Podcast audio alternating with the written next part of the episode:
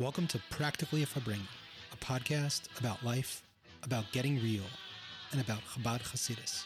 Here's our hosts, Menachem Poznansky and Rabbi Meir Prager.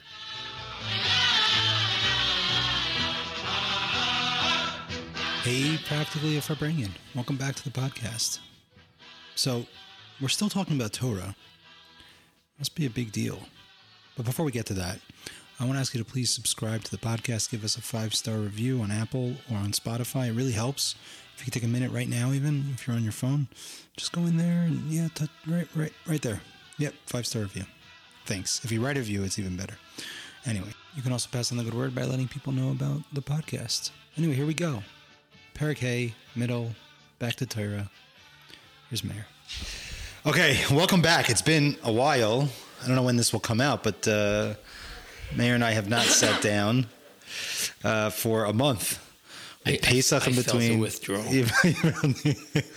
okay, so we're in the middle of Perek Hay, which is Givaldic. First of all, the fact that we made it to Perek Hay is a whole thing in and of itself. But uh, we're in the middle of Perek Hay, and the question now is, what are we up to? What are we up to? Well, it's been a month. Don't um, we were up to the uniqueness that the, the Alter Rebbe is, is discussing. What's unique most in learning in general and learning Torah in particular. And what we spoke about last time was that what's very interesting about learning is when you first learn something, you take control of the idea, some idea that's outside, and you you go ahead and try to figure it out. And once you understand it, then it takes control over you. Use the analogy of respect. That in the beginning you don't, uh, you, you learn the concept that you need to respect, and once you really understand how important it is to respect, now all of a sudden respect rules your life, and that is the concept of intellect in general. What's unique about understanding is that first you're reaching out to something that's outside of you. And then the clearer you get it, the deeper you understand it, the more it takes control over you. That's where we left off last time. And in then relationship to Torah. in relationship to anything. Okay. In Torah, what's unique is that since, based on what we've been learning in the previous chapter, since God put Himself in Torah somehow in His in, in His infinite ability, He He put Himself in the teachings of the Torah. So then, therefore, then when we get it and it gets us, there's a bond with us with God that's unmatched by anything else. And since even though the, the concept of us understanding something and it taking control of us is true to all logic, all concepts, but everything is limited. But over here, since God put himself into in Torah, then a little bit of Torah opens up an avenue to connect to God on a way way greater than the concept of whatever we're learning. Can I, can I ask a question on that? Sure. I know that's not where we're supposed to be. So, so part of what we're alluding to is in you know, in uh, Chazal teach us that the uh, the Aseres Hadibra start with Anoichi, right? And the word Anoichi is Ananafshi Ksiva Yahavas. Like I wrote my soul into this, right? And you're somewhat alluding to that, that God implanted His very spirit into Torah. So by being consumed by the idea, an idea of Torah, you're almost being consumed by by God, by Right. Hashem's nefesh, right? Am I? Yes. So is God consumed by the Torah in the same way that we become consumed by the Torah, or is it a different meaning? Is it the same type of thing? That's where I, that's where I'm going. Okay. Oh. That's okay. Cool. Okay. Great. That's great that you that we're on sync. Okay. Great. In sync. Okay. Great. Awesome. So he says. So his next point is he goes. That's why it's called food, lechem. Many times the Torah is referred to as lachmi, my food, food.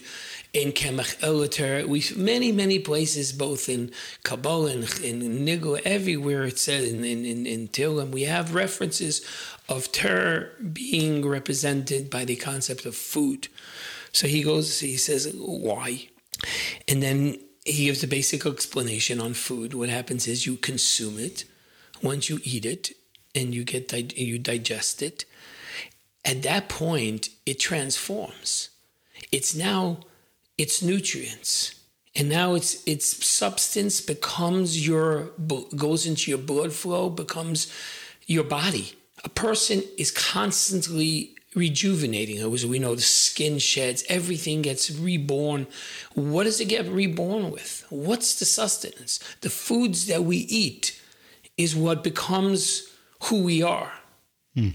And he says that's why the Torah is referred to as food, is because when we learn it and we consume it in our brains and then we digest it, it then takes on a whole new property. It brings out its its real property. You know, why we're chewing it, chopping it down with our teeth, and then when it goes into our intestines, it breaks it down, and whatever all the nutrients that are in that food are then distributed around the body, and then the person is a healthy person and can live.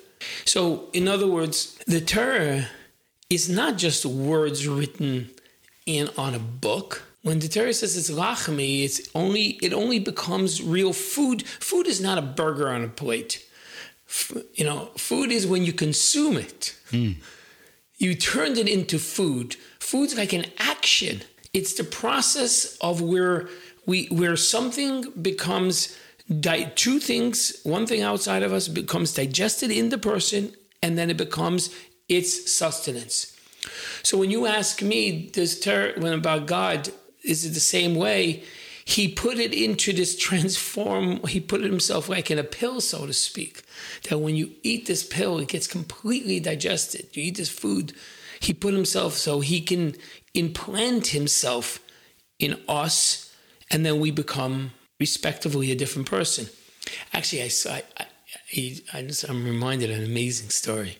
I met this individual once. I mean, once I knew him. I, my family lived, uh, you know, a block away from this person.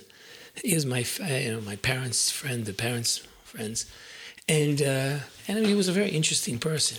And, and so I, I used to speak to him once in a while. And once he told me that in the late 40s, he was reading a book in 770, and the Rebbe, who was not the Rebbe at the time, like was behind him, and he sees what he's reading, some book, and he says, and he and he tells him, he goes, they say that that guy, you know, the author of that book was a was a modna mensch. A modna mensch means a strange person. A bit strange. That's all the rabbi told him. So he tells me, he says, he says that should have been enough warning for me you know, because he respected their heaven. He goes, but actually that intrigued me even more. So I, have been I've been very much into this guy's works. I found out that he also did this and he did that, and he's going on to tell me, you know, how extensive research he did about this person and how interesting it is. And when he's telling me the story, I'm, I'm, I'm freaking out. Why? Because even though he's an interesting person, I always found this guy to be strange. I always found him a strange person. And then all of a sudden I realized that the Rebbe was kind of giving him a little guidance and trying to help him out. Like, you know, when you read something, you digest it. Mm. And when you digest it, it becomes part of your blood and your brain and your head, and you start thinking like that. Mm. And you become that to a certain degree. If you're really buying into the author, you become the author or you become the philosophy to which affected the author. So be careful. This guy didn't take the warning shot. Right. And he became strange. And this the same that's in the negative. In the positive, I mean, look at how many people in the Tshuva movement or anything like that, where they learned something and they were inspired, and that new, that information changed the way their brain is structured and how they think, and then they become a different person. And the more they would eat from this diet, the more you you change, you don't you can't even real you you can't even look back anymore. You you can, you don't even recognize yourself anymore, and that's the deeper part of Torah. When you learn it this way, it's true to every logic, but even more so in Torah because God embedded Himself into it. But this is the way the system works. You learn, you become that, and you become food. And just like in food, there's some things called junk food. And if you eat junk food, then you it changes the person also mm. mentally. I was talking to somebody who told me recently about novels. I said, I wonder how many people who are obsessively read romance novels actually have a good, healthy romantic love. They probably don't. Right. Because they've ate so much romantic junk food Right. that they can't see anymore. It's the same thing with like uh, visual stimulation, not Right. to be crude. Right. It's the same thing. Same thing. Right. One once It actually you, acts as a block to be able to get what you want. that's part of learning. It's Right. what you're seeing. Right. you know, seeing is also it's a deeper Hmm. part of learning. So that's that's the, so with that he's explaining why Torah is so important and learning Torah, and also there's one more one more aspect I think that he's adding over here, and that is that it's lachmi. He uses the pasuk lachmi becomes my food. Everybody has a different digestive system. They don't always process. They don't process the foods the same way. Everybody, you know, depending on on your makeup, that's how you that's how you digest. And the same thing with learning. It's not just like learning and understanding what it says in the book, but it's hmm. how it's digested by you. You know, it's how am I how how am I personalizing this information? What does it mean to me? Let's say, for example, now we're days, you know, we're in Sfir Aimer counting the Aimer to, to counting the days to Shavuos. Is it just a bracha? You know, you could just learn it where it's just food and you gulp it down, and that's the worst way of processing. You Right. just swallow it whole without chewing it, and system doesn't digest well, and and, the results are accordingly. Or you're like, what does it really mean? Where, why am I not anticipating uh, Shavuos coming? It's only days. It's the, the, the days are counted. I mean, they're telling us to count it. So the more you personalize it, the more it becomes a food. It actually becomes, like he says over here, a chayis, a life, a new life. Very, very powerful. So I want to just touch on the different points that I took from what you were saying. Generally, I speak until you cut me off. All right. I was trying to be patient this time. I even brought a pen and on paper. Anyone who's watching this to see, I generally have not done that before. But okay, so you said very, very powerful things. So in trying to understand why Chazal call or refer to the Torah with the analogy of food, but sounds like it's a little more of an analogy. It's almost like a, they operate in a similar system. You describe that the way that food works is that the the person eats the food, they break it down into nutrients. Those nutrients become part of the system the, the self, the body is constantly regenerating. So therefore, the food that we're feeding our bodies in order that it has the strength and the energy to regenerate the system become an aspect of the system itself because it's part of it's being infused with, into the process, right? Okay. So in the same light, when we kind of chew on Torah, extracting spiritual nutrients, we are allowing those spiritual nutrients to become part of the process, and therefore they become part of who we are. It influences who we are. It's part of a, a very organic uh, process of development and evol- personal evolution, right? Okay, so you made another point, though, that you made a, a number of very, very powerful points. Food is food when you consume it if you just made if you made a beautiful steak just to take a picture of it which my wife's a photographer she does some food you know food photography right? She'll, they'll make beautiful food and no one eats it.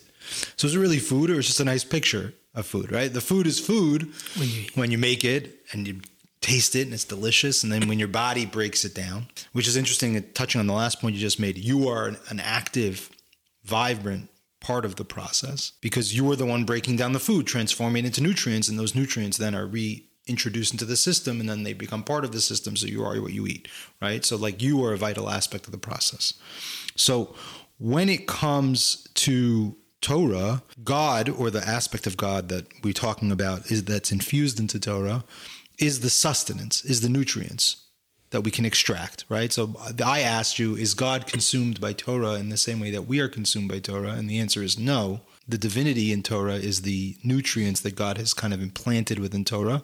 And then we are, so to speak, the eaters that are processing and then becoming unified with those nutrients. So Torah in this frame, in this way of looking at things, is the delivery system for the vital divine nutrients that God left in the world for us. While we're on our journey of spiritual growth, these nutrients are there and then they become part of the system and the system starts to evolve. And then you discussed how even when we're studying or reading any any author, any piece of information, as we absorb that information, it really starts to influence who we become, as we've been discussing. Because if I'm growing in this kind of organic grassroots way, right? I'm incorporating, let's say, ideas into a system.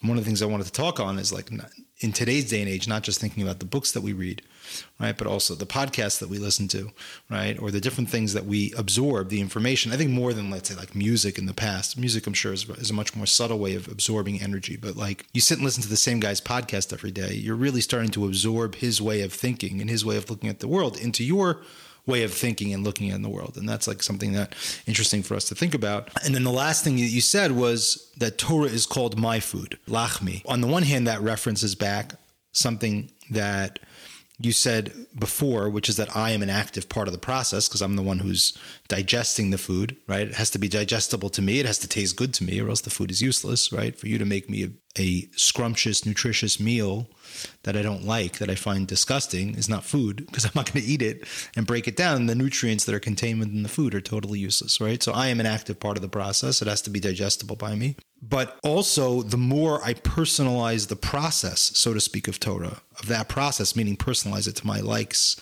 and to my tastes and to my nature and to my koichos, to my energy, the more I, the more I invest myself in the process, the more it becomes lachmi, more becomes mazon for my soul, more becomes that nutrient delivery system. So I guess part of the main point I wanted to draw out is, well, a is did I miss something, right? Am I missing something? Is to, are we just supposed to look at Torah as if a, a, delivery system for spiritual nutrients of God embedding Himself, or is that just an aspect of it? Is it more than that? And second of all, how does that relate, let's say, in your mind, to how we absorb information when we're also, let's say, trying to practice an open mindedness, a willingness, right? If I just close myself to what I know to be like connected to me, I can end up in a very closed minded space, a very, very limited space, right? If I had applied that principle, let's say for me personally, mm. Chabad Hasidus would have never been present. Chabad was, right? Because I grew up in a, Uh, a more yeshiva background. Chabad was uh, over there. Without some measure of open mindedness, I never get exposed to Pnimius Torah. I never, none of those things open up. So, on the one hand, I want to be open to receiving everything that's available to me. On the other hand, I don't want to be absorbing nutrients that are d- destructive to my soul. So, mm-hmm. how would you? What was the first? What was the first question you asked? Uh, Did I miss anything? Right? No, there was something else Yes. Yeah. Whether Torah is just a delivery system? Oh yeah. It's interesting you mentioned that because I was I was going to mention that first and I forgot. The previous chapter we said that Torah is like water. Right. And now we're saying Torah is like food. Mm. It, you know, it's interesting. It's like God himself, you know, we know by by God we have different names. Right you have Okim, Yud K, you know, Yud K, Vov K, this way, the one a name that you can't even pronounce, you're not allowed to pronounce. The names and the analogies that we give is to bring out one aspect. The answer is an aspect. Mm. Last time we spoke about water because we wanted the Torah wanted to tell you, wants to tell us that even though you're understanding it on a lower level, you're not missing anything. Mm. Over here, we're talking about the intake of how what happens once that water seeps into you Mm. So it's like food process. It's not like water where you literally drink a cup of water and 15 minutes later you're going to deliver the water back. Right, right, right, right. you're just passing it through. Right. It's not. It's not like water. It seizes once we drink it. It sees. It becomes more. It becomes food-like in the sense that wow. it digests it. Oh, that's interesting. So that that's one.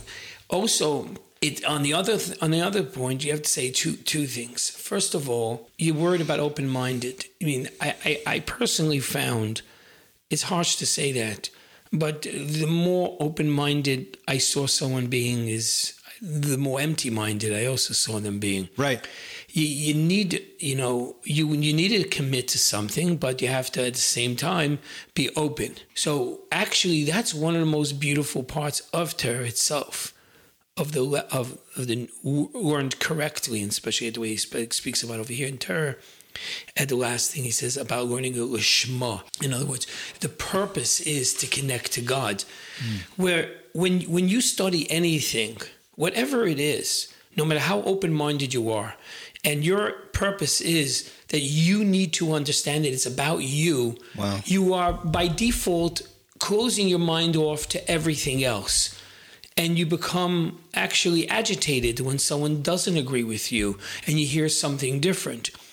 But when you're learning, when it comes to Torah knowledge, and you're saying this is the way God sees it, then then not only are you becoming smarter and more insightful and more knowledgeable, you're becoming more open mm. because one second, God made this guy too, and he also learned. Mm. Let me hear what he has to say. You know, I'm listening to him. But when your objective always is a connection to God and connection to the truth, not the way it is, the way I see, you know, the ultimate truth, God, then you you you you can communicate with anybody. I find myself also find I have I have friends that are that are religious, not religious, Catholics, Muslims. Speak to you can speak to anybody. You shouldn't be having a problem, and it doesn't affect my perspective on life. I actually end up, you know, respecting all of them in their respective uh, spots because the Torah create God made all these people and gave them all missions, and each one has a beautiful thing that nobody else has. Hmm. And Torah is the one, that's the main ingredient that Torah is going to give. When, when he put himself in Torah, he's putting him, his perspective into it. And therefore, you can see it in everybody else. It's interesting. You, in this Perek Tanya, I, I, didn't think it was, I didn't mention it, but now I see it is important to mention. He says, when you are in halacha, and he gives an example of halacha, he goes, even of a halacha that a, a, a ruling that it will never ever happen so you have to, I'm, I'm reading it, I'm like, so one second. Why would there be a ruling that never ever can happen? Why is it even in the rule book? like, why is there a teaching that could never happen? Like, there's, you know, the Gemara mentions about Ir Nadachas, a city that completely went, everybody in the city went bad. Or Ben Murr, a kid has passed, and they say it never happened. Why? Because the Torah is giving you God's perspective. Things that are in front of you, things that will never happen. It's completely seeing things from a, a, a different zone. And therefore, you will not get closed minded the more you learn it. Mm. And also, what's interesting by using the food analogy is, as any nutritionist would tell you, is that, you know, I know you like carbs, but you can't just eat carbs you know you need to have some meat and you need some vegetables and you need fish and you literally you need every part of the diet uh, everything that's that's there now granted may in moderation not everybody has to have the same amount of meat. Some people have to stay off of meat to a certain degree at a certain time. Some also same also with learning. You can't just learn the things that you like. It won't be a healthy diet. Mm. it's a combination. Doesn't mean you have to have mostly, but eh, it's it's it's a full whatever's out. You know, you, you sometimes and, and like you go to nutritionist, you have to go to mashpia somebody to help you figure out what's the best diet for you. Mm. Why? Because ultimately that's because we're connecting to God, and the answer God said usually is outside of you, and then you'll find yourself. Wow. Okay, so you said three amazing things. Uh, three things, really, really powerful. So you're saying, first of all, that the reason why the Torah puts such a premium on learning Lishma, right? And one of the Shalol Lishmas, one of the, the most refined layers of Shalol Lishma is learning in order to be a wise person, right? That there's because there's a measure of like me in there. I'm not learning it. I'm not seeking knowledge in order to what you described as I'm looking to connect to God because God is truth and I'm looking to connect to truth, right? So I'm seeking truth in an ultimate way, right? But rather, I want to become a wise person so other people like me or other people respect me or because I want to be wise, right? There's layer upon layers of motive there. Right. But one of the values of kind of refining our motive is that it keeps us safe from influences and keeps us directed towards always constantly looking for the truth, right? That was one thing you said. The other thing you said is that the nature of Torah itself, right, and this particularly has expression when a person starts to learn um, the revealed aspects of Torah and you start to learn sugyos of things that will never, A, they'll never encounter you, or they may not even ever encounter the world. There's such an idea in Torah that, right, they have situations that the Torah comments on that Chazal admit never happen right? And people have a hard time with that sometimes because sometimes the things seem very, very harsh. And it's like, no, no, no, that never happens, right? So what's the point of learning it? Well, the point of learning it is to, is to, like you said, to gain a perspective or to try to gain some clarity on how God would view that situation, right? Which inherently molds and forms our pathways of thinking and allows us to see the world in a clear way. And that also acts as a guard against falling into empty mindedness Right. and staying into in open mindedness. And then the last thing you said is that obviously a person needs a balanced diet. And the Svarim all talk about the fact that a person should invest themselves in the parts that they love, right? It's not good to make the ma- the major part of your meal something that you hate. The main part of your meal should be something that you feel an atia for, uh, drawn towards, right? But a person only ate the things that they love they'd have a very unbalanced diet and it'd be very unhealthy. And that's why we have, there's the idea of mentorship, mashpia, right, in Chassidus, a guide, someone who can help you devise a plan to have a balanced diet so that you, A, feel great, you feel inspired, but you're also getting all the different nutrients that you need. I'm ready. I'm in. I'm in. Okay, it's great, Meir. Thank you so much. It's really, really meaningful. But it's meaningful for everyone else the way it's for me. That's a really, really me. great. That's amazing. Okay, thank you so much.